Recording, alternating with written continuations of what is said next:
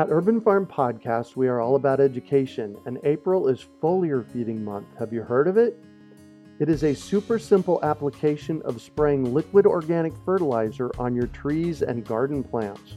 The leaves, branches, and trunks are incredible at absorbing nutrients. And if your soil isn't great or your pH is off, foliar feeding is a quick and long lasting fix to get your plants the nutrients they need. Want to learn more? Join us for our free online webinar on how to apply this amazing process to your gardens and fruit trees. Visit urbanfarm.org to sign up. That's urbanfarm.org. Greetings, urban farmers, gardeners, and healthy food visionaries. Greg Peterson here, and welcome to the 258th episode of the Urban Farm Podcast, where three days a week we work together educating and inspiring you to become part of your food revolution.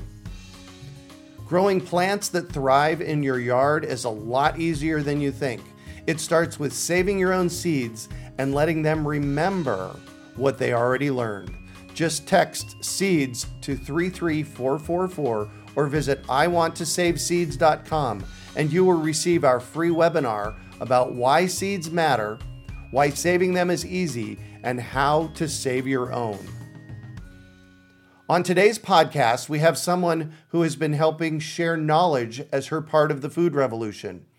We are talking to Deb Burns of Storey Publishing about how to get a farming book published. Storey Publishing is a prolific publisher of farming and gardening books. Having roots going back to the 1970s, their in house editors and designers embrace the challenge of complementing each author's work with book design, editing, and original illustration or photography to enhance the book's distinctiveness and make it accessible as well as practical. We have had many Storey authors on our show and thought it might be great to get useful information on how to get your book published. Deb has been an acquiring editor at Storey Publishing for 23 years, where she oversees books on farming, animals, and nature. She attended Bard College, UC Berkeley, and currently lives in the beautiful Berkshires of Massachusetts. She loves making music and traveling the world and has authored books on history and travel. Welcome to the show today, Deb. I'm delighted to be here. So, I shared a bit about you. Can you fill in the blanks for us and share more about the path you took to get where you're at now? Well, to get to be an editor, I was a literature major in college and then took off and traveled, pretty much majored in travel in my 20s. Oh, nice. Traveled all around the world. I was and I kept a lot of journals and really writing was very important to me.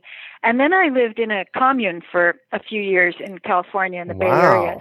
And the commune had a little newspaper and I sort of found myself working on this newspaper, which we wrote and illustrated and did all the reporting on the people that were in the commune, mm-hmm. which were about 80 people.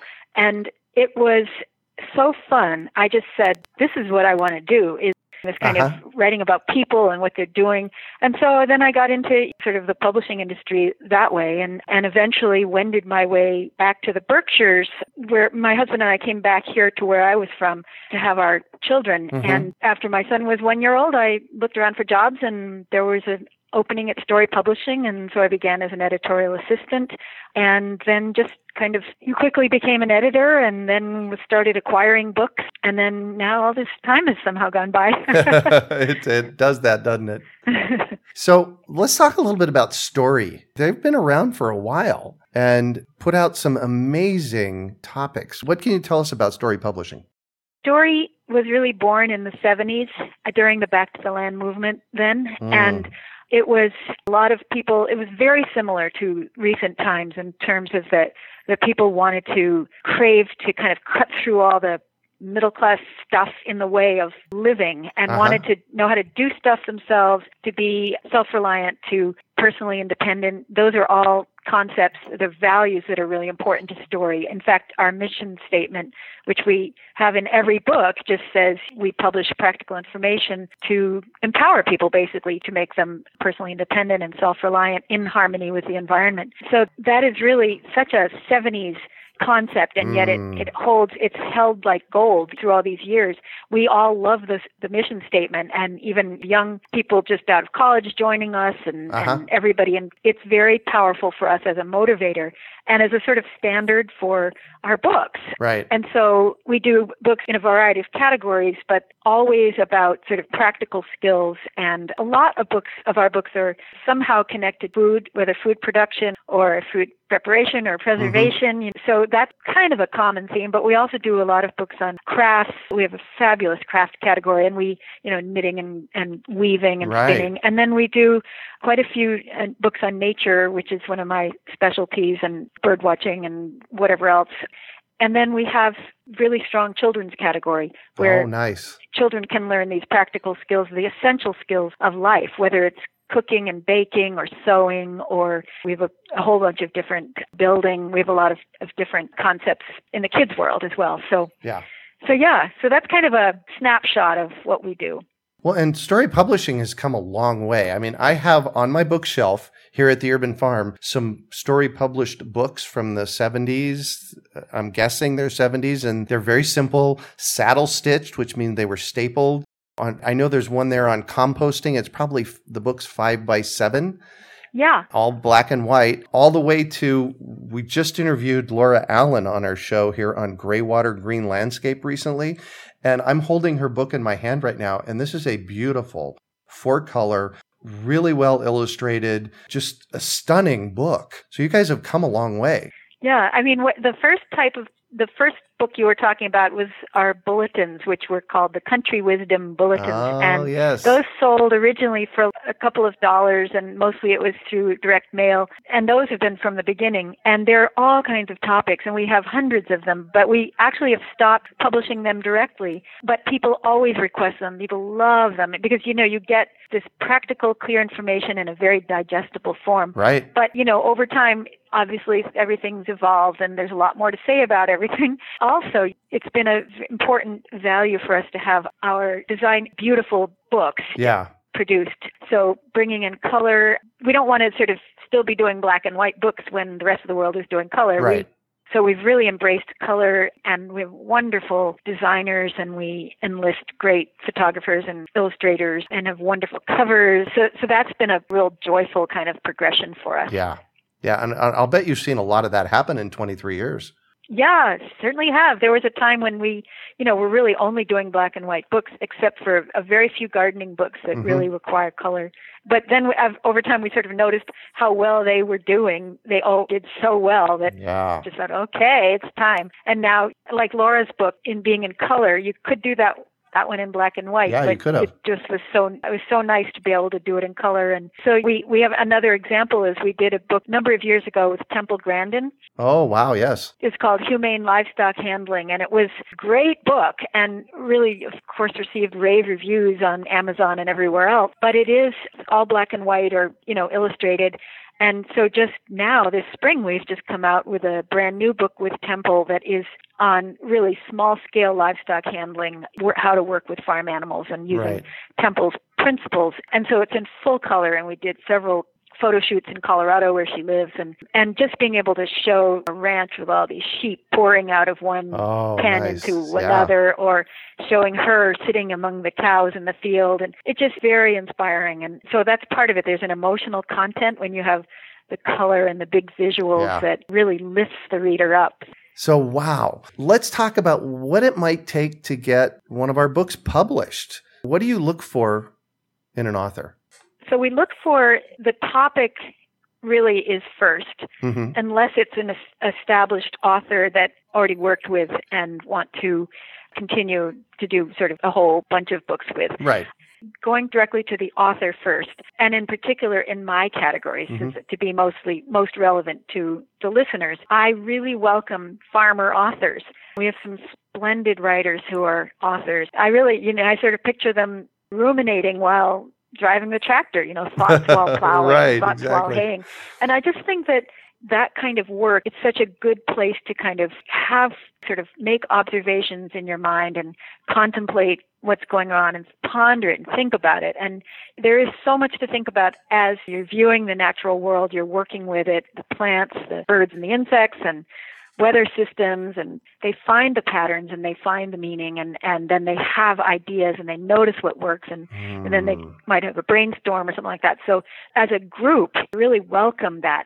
I would say that for our books, the writing needs to be very clear. Clarity is the very 1st mm. mm-hmm. priority and direct and plain in a way. It's like a lot of people come to us, they've been to grad school and they're writing in an academic style that mm, really doesn't right. work for us. And we have to yeah. kind of back off, peel that back because passive voice and it's using academic lingo and, and sort of like the means of accomplishing something instead of just saying how to do it. Right. Just plain straightforward, not being shy about telling the reader what to do. It is a little scary to use the imperative, but mm-hmm.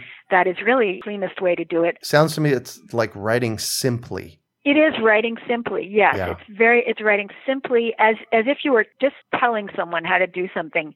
We have authors that really exemplify this, and one of them is is a very successful author, Gail Damerow, who is oh yes writes books on chickens most particularly. Mm-hmm. She's written some you know, outstanding bestsellers on raising chickens as well. You know, she's written a variety of books on draft horses and fencing and I call her the Jane Austen of chicken book authors because her writing it's direct and vivid, it's vigorous, and yet it can also also humor. There's a dry right. quality sometimes to wit. She has a way of describing something like how an egg is formed mm-hmm. inside the chicken, and it becomes this incredible journey. And you're just you're just like on the edge of your seat. So it's all of that. The writing style is most important. Equally most important mm-hmm. is having something to say. Yes so that becomes the topic. And I always say the three things or the three U's in terms of your topic or your, your book concept. Is it useful? Is it user friendly? And is it unique? And those things are three things that for Storey are key. It has to be has to be practical, useful, it has to be user friendly so that it's really accessible so someone really can replicate what you do. And then, but the uniqueness is true of any kind of book publishing. The best thing is an original idea, an original concept, or an original way of presenting it. Mm-hmm. And then I'll just say one, one final thing in terms of what we look for in authors is nowadays increasingly they need to be able to promote the book they need to have some, and this is a practical thing, but having some sort of platform has become really essential for us. Well, I shouldn't say essential, but it's extremely desirable yeah. that we're not starting from scratch, sort of building their name and their reputation, but that they already have their own ways of getting the word out. They have, they're active on social media. They have a blog or they, you know, obviously they may have other books. Right.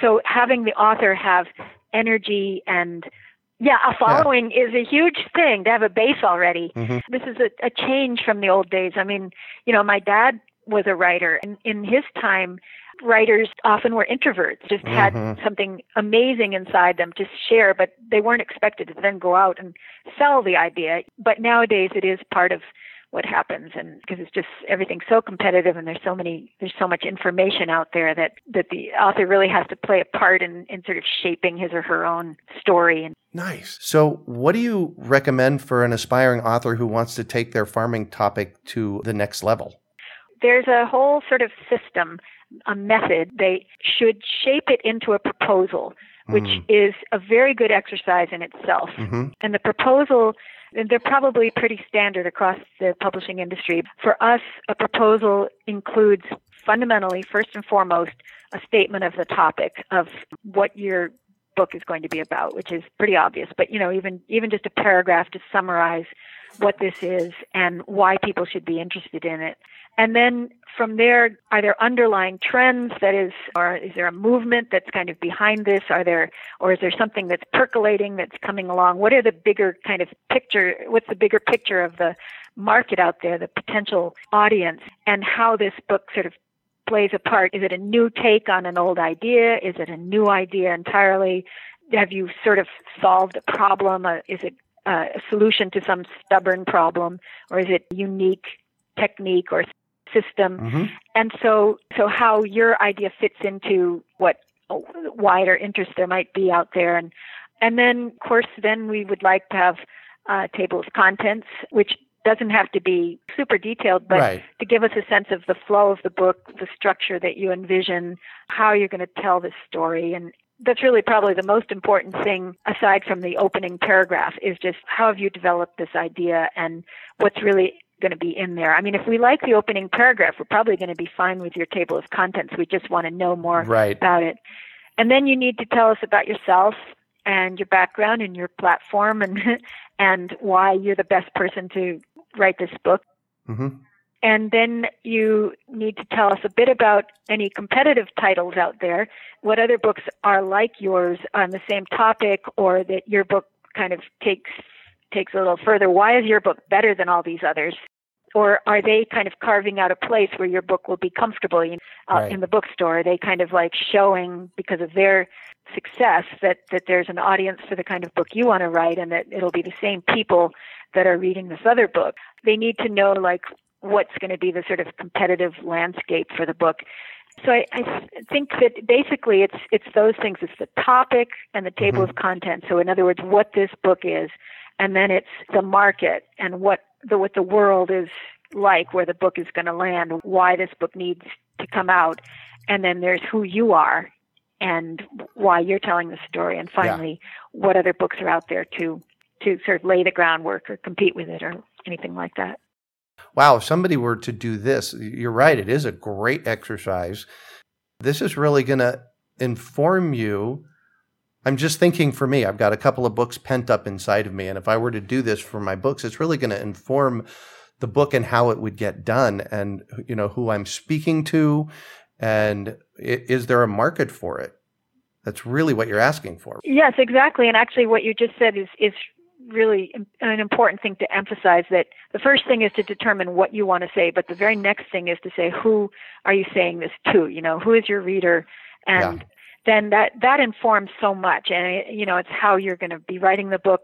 But it, over time, it also becomes a profile of sort of an audience or a market that helps us position the book Mm-hmm. and helps our salespeople understand what it is and where and how to sell it. And your portrait of your ideal reader is that you hold in your mind is, is really helpful. Like, is the more you know about that audience, the demographics, it's mostly a female audience. Is it a you Right. know, millennial audience? Is it all ages? Is it big baby boom retirement interest?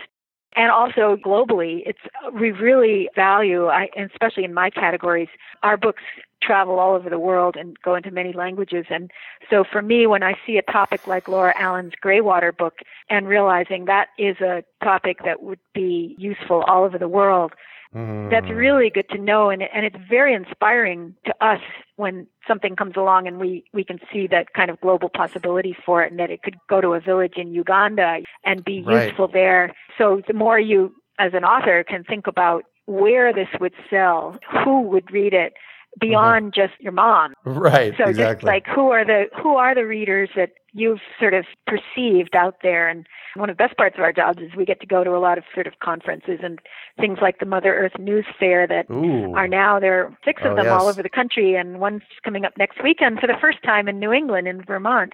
And there we really see our Ooh. audience because those fairs draw thousands and thousands of people and they're just all moseying around looking, you know, trying out electric cars and different ways of brewing Mhm. Beer and trying different kinds of sampling food and going to workshops. We see our audience in the flesh. We go to an event like that, and I think our authors do too. And, and then later, we may have them go to one of those events and speak or give a workshop. We do it happens all the time, and so then they get all this juice back from their Right. audience.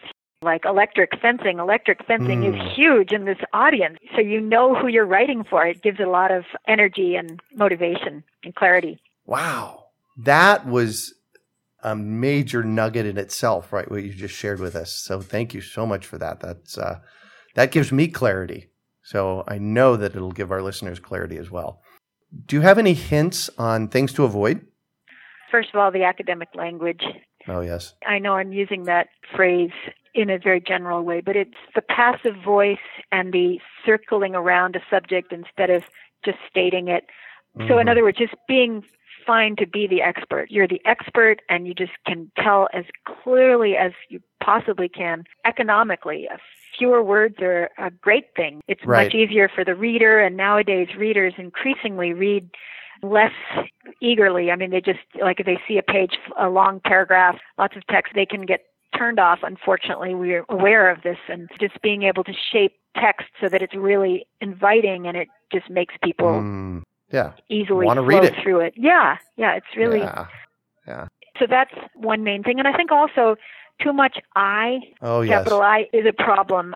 It's okay now and then. It's nice for the writer to tell their own story and adds a lot of flavor often, humor and good stuff.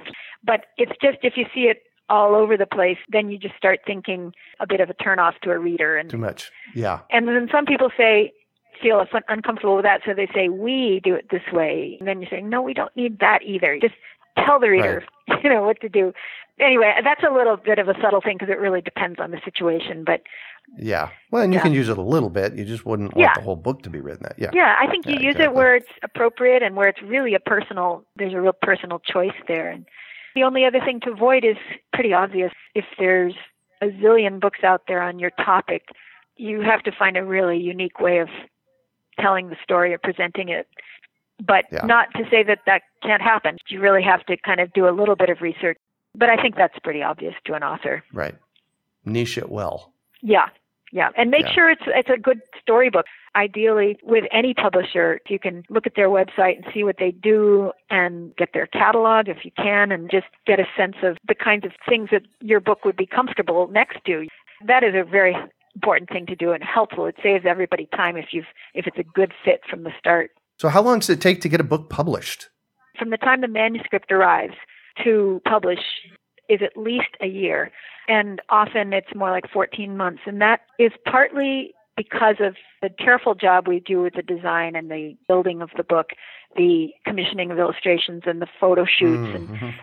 all of those take a while and they have to be done very thoughtfully and carefully. And then when it's a color book, it often goes overseas, which adds an, a month onto the, the time frame when it's Oh, for printing. across the ocean. For printing. Yeah, yeah. So you know the whole thing is a long process, and there the author is actively involved during much of that time. Although there's sort of some periods that are kind of black holes where it's completely out of the author's hands Right. and it's out of the editor's hands, and so there's kind of a period of drought there, and so it takes a long time. And we acquiring editors are always looking out two years. We're Mm. like right now we're acquiring for 2019 for the fall of 2019. We're just about to step into 2020. Right. Like amazing. but we're having to think. I always say it's like the, we're standing at the very prow of the ship and we're looking out ahead into the fog. What's going to be happening two years out?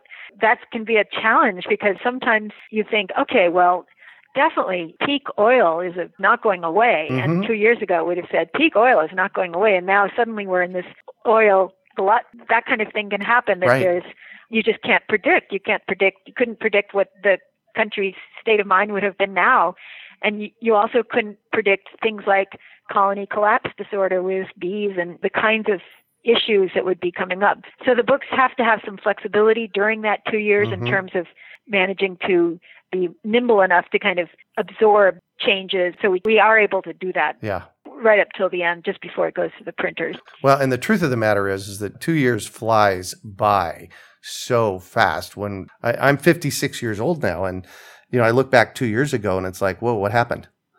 Right. You know, it just flew by. So, if you have a book you're thinking you want to get published, now's the time to start. And if you write 500 words a day for the next year, you're going to have a book. Absolutely. Yeah. Yes. Yeah.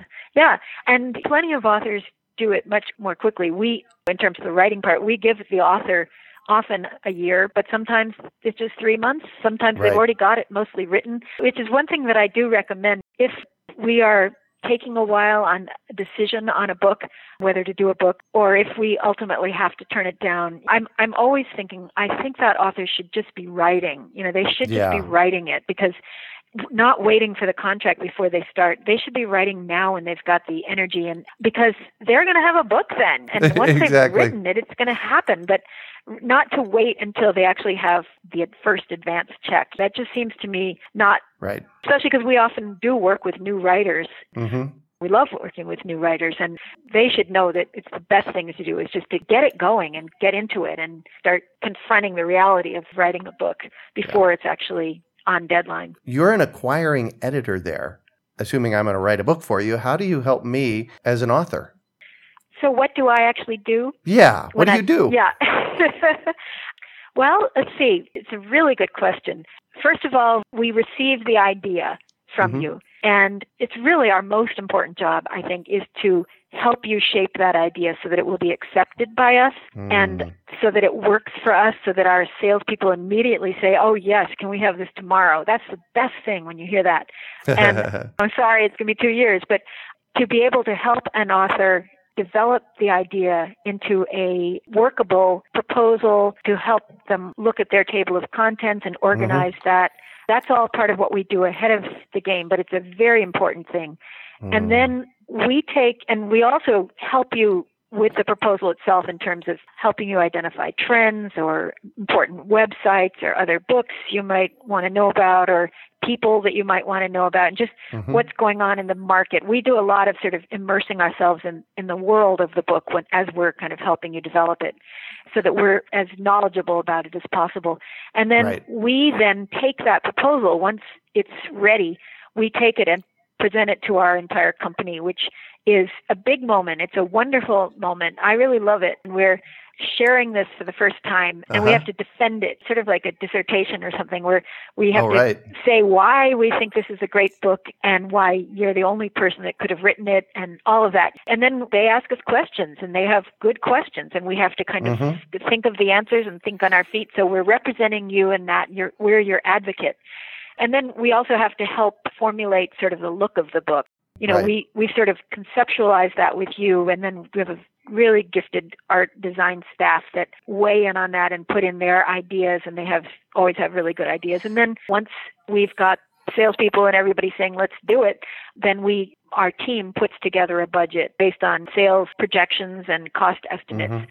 And when the budget balances, then we have the green light and then we draft a contract and send it to you and you mull it over and hopefully you say yes and you sign and, and then you get going on it if you haven't already. And then during the process, we have a due date set in the contract. And so you may be in touch a lot or you may not be. You may be just happily writing, but then you submit the book. And at that point, we dive into what's called the substantive editing, which is where we really read it for content and organization. And we might be helping add subheads and saying, well, shouldn't this chapter be here? Or should this really have parts with chapters in them? And, uh-huh. and looking at all the art that you will have also suggested art. You will have sent a a wish list of art, illustrations, photography, or diagrams, infographics, whatever and so we go over that really carefully with you. And then after that sub edit phase is done, we send it to a copy editor who does dots the I's and crosses the T's wow. and then and does a little bit of checking of facts, uh-huh. what any references they, they check, and then we send it all back to you for you with queries all over it, just like festooned with queries that mm-hmm. did you really mean this or I don't think it's spelled right or whatever. You know, I mean we will have all kinds of things and then you have to address all of those one way or the other. Although you you know, you don't have to say yes to everything we propose, but you just have to have looked at it and thought about it. it. Yeah. And then you finish it up, send it back to us. You can add anything at that point. Then we get it ready to transmit to production. And meanwhile, we get illustrations and photography underway, and then it goes into production. And it's it's first. It's meanwhile had a sample design done, which is a big thing, and then wow. gets flowed into the set, the design. Then you will be seeing sets of pages as they evolve, and then we see them go over them very carefully and there may be all kinds of tweaks that are needed or you know there mm-hmm. usually are and then we kind of shepherd it along and and eventually wow. it goes through all its processes goes into pre-press and then goes off to the printer and that's what we actively do with you right but we also stay with you. You get sort of turned over to our publicity and marketing department who then handle all the promotion things. We sort of stay with you in the, in the big sense because if you have another book idea, then you'd bring it to us again. Right. And here I thought writing it would be the hard part. Sounds like writing it's going to be the easy part. Well, writing it is seems like that's all you need to do is that one thing. Mhm. But that within that one thing there's so much. With editing, there's just a lot of little things within that thing. There's so many different tasks, but with writing it, you just need to write the thing. So, speaking of writing, you've written a few books as well. Well, I first wrote a book for Storey that was a travel book that another author had started, and I had done so much traveling that I was making so many suggestions that I think it got really irritating for her. Way back when I was had just been there a couple of years, and ultimately she pulled out of the project, and it was a Uh-huh. Wow. lot of fun. But then after that, I've done books on local history. I wrote a book on the New England Shakers, which was Mhm, just an right. utter blast to do, and, and a, another work of local history. And so those have been my books. And I also was a columnist for the Berkshire Eagle for many years, which was about nature and, and history. And, and that's a wonderful exercise for anyone who likes to write is being able to have a regular every two weeks column with a specific word count and everything. It's great discipline. Uh, you're thinking, Oh, what am I going to write about? What am I going to write about? Yeah. But you learn a lot because you learn that even something that you force out of yourself can still people can say, I love that one, you know, and you're just like, What? Yeah. You know, but you learn a lot about about your your own I was also a reporter, a journalist, and that's when I went back to when I went to UC Berkeley. It was for journalism, and and so I was a journalist in India for a while and learned a lot Wow. about writing there and about especially the importance of being terse because writing for a newspaper is such good practice because you really have to learn how to be Yep. condense and just have it as full of meaning as possible without taking up a huge amount of space.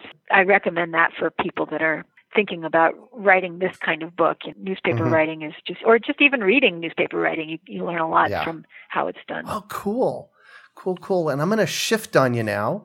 And I'd like for you to talk about a time you failed, how you overcame that failure, and what you might have learned from it. Okay, well, so the word failure is an interesting one. Uh, It's really not in our vocabulary here at Storey.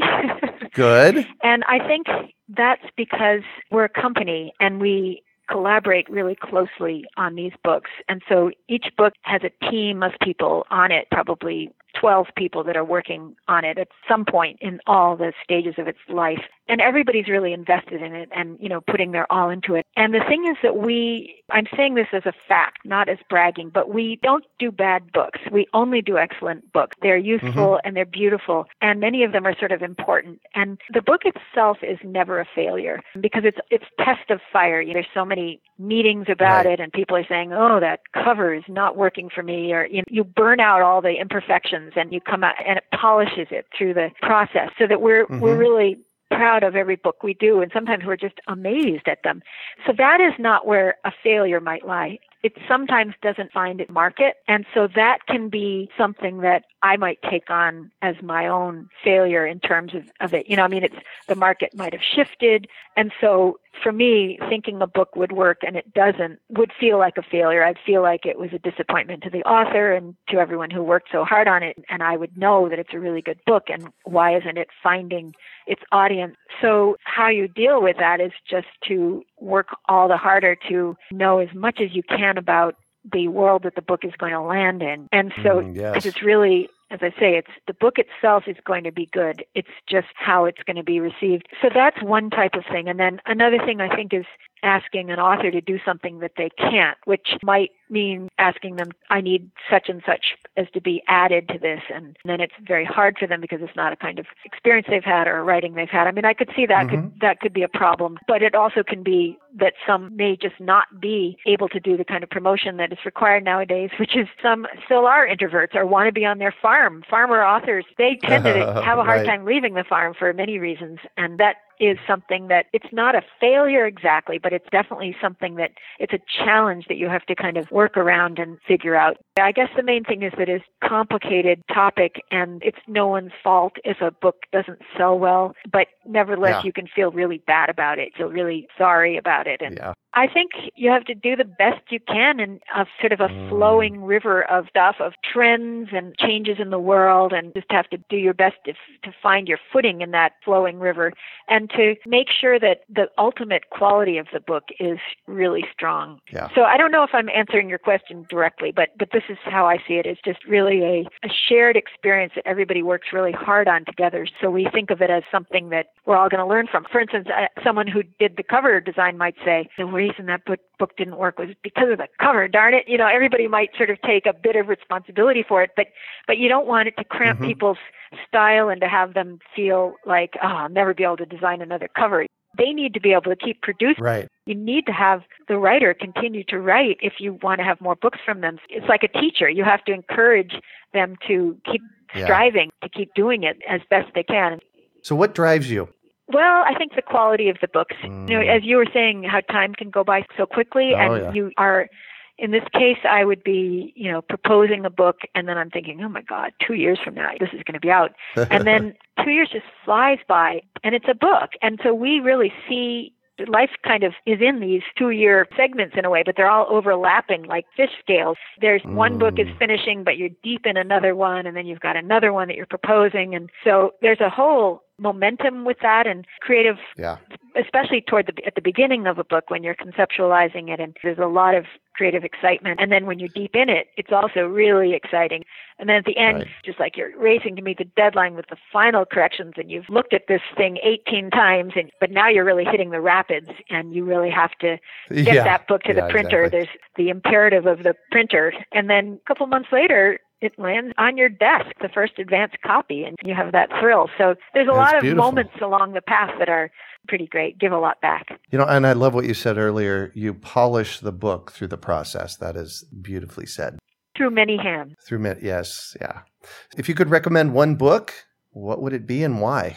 There's a few in my mind, but I think what I would recommend, since I want to be practical and helpful to your listeners, if they Mhm. were interested in writing a book for Storey, I would suggest that they look at one of Gail Damerow's books, since I mentioned her already, Ah, in terms yes. of how to write prose that's both very clear but also just so readable. And I mean, she hardly needs any editing at all. And we might have a question now and then, just you know, just to see it's it's got good pacing, which is something even nonfiction needs. So I would just suggest they look at her Storey's Guide to Raising Chickens or her Chicken Health Handbook, even. You wouldn't believe a book on chicken health would be fascinating and compelling, but this is what we would strive for. So that's what I would say is a good Yeah. model. Perfect. And what one final piece of advice you have for our listeners?